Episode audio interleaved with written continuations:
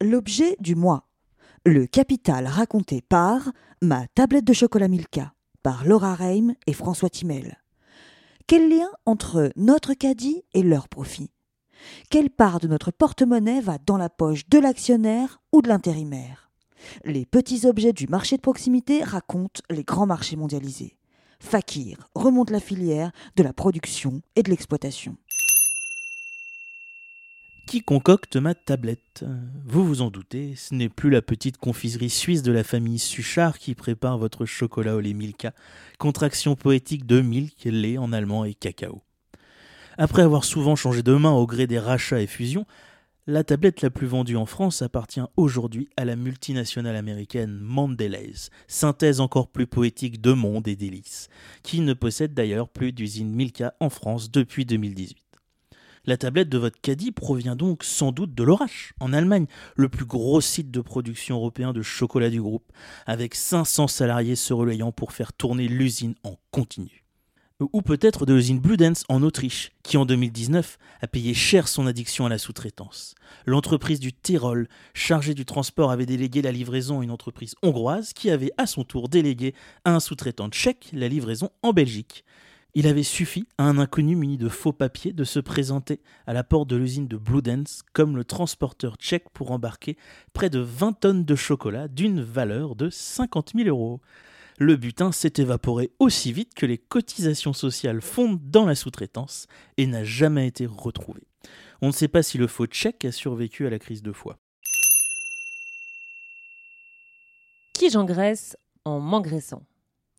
Mondelez est un géant des snacks, salés et sucrés, Cadbury, Lu, Oreo, Côte d'Or, né en 2012 d'une session de l'américain Kraft Food, filiale agroalimentaire de la multinationale du tabac Philip Morris, qui avait acquis Suchard et Milka en 1990.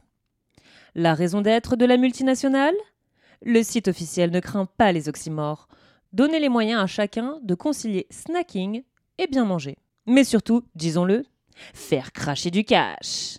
À partir de 2013, le groupe a lancé un impitoyable plan de rationalisation mondiale. Entre les cessions d'activité et les licenciements secs, la filiale européenne a maigri de 5000 personnes en deux ans, dont 2000 rien qu'en France. Derrière cette hécatombe, deux fonds dits activistes, Triumph Fund Management et Pershing Square Capital, ont également procédé à la mutualisation des différents services à l'échelle mondiale. Comptabilité en Inde, formation aux Philippines. Peu avant de retirer leur bille du groupe, les deux fonds ont placé le Belge Van de Boot, ça ne s'invente pas, à sa tête en 2017. Cette année-là, le PDG a reçu une rémunération totale de 42,4 millions de dollars.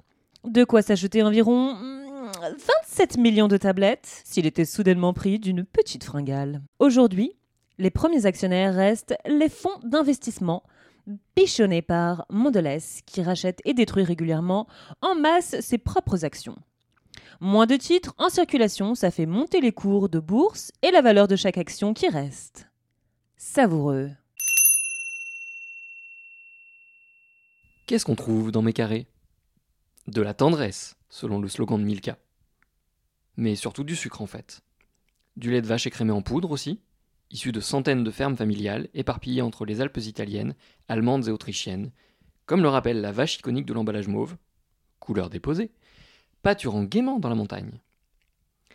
Les conditions de culture du troisième ingrédient clé sont autrement moins riantes. La Côte d'Ivoire et le Ghana représentent les deux tiers du marché mondial du cacao, dont la culture, légale ou clandestine, est la première cause de déforestation. Au Ghana, les planteurs de cacao gagnent en moyenne 500 euros par an. Surtout, le fléau du travail et de l'esclavage des enfants n'a pas cessé, en dépit des promesses répétées des chocolatiers et d'une peine théorique de 6 mois de prison. Selon un rapport récent de l'Université de Chicago, un million et demi d'enfants travaillent dans les plantations de ces deux pays. Un chiffre en augmentation de près de 15% au cours de la dernière décennie. Il faut bien alimenter la demande mondiale. En Côte d'Ivoire, des enfants et adolescents sont achetés environ 300 euros pour une durée de 3 ans à des familles pauvres du Burkina Faso voisin afin de venir manier la machette et pulvériser, sans protection, du glyphosate. Pour soigner son image, Mondelez a lancé l'initiative Cocoa Life Programme, en association avec le négociant en matières premières Cargill, pour un approvisionnement en cacao durable.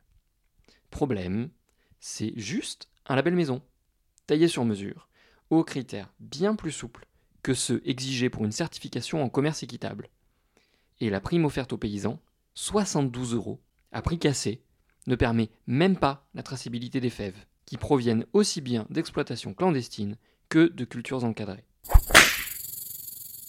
Lu par Marc Testé, Renaud Alexandre. Maïmouna Bokoum et Aurore Juvenel.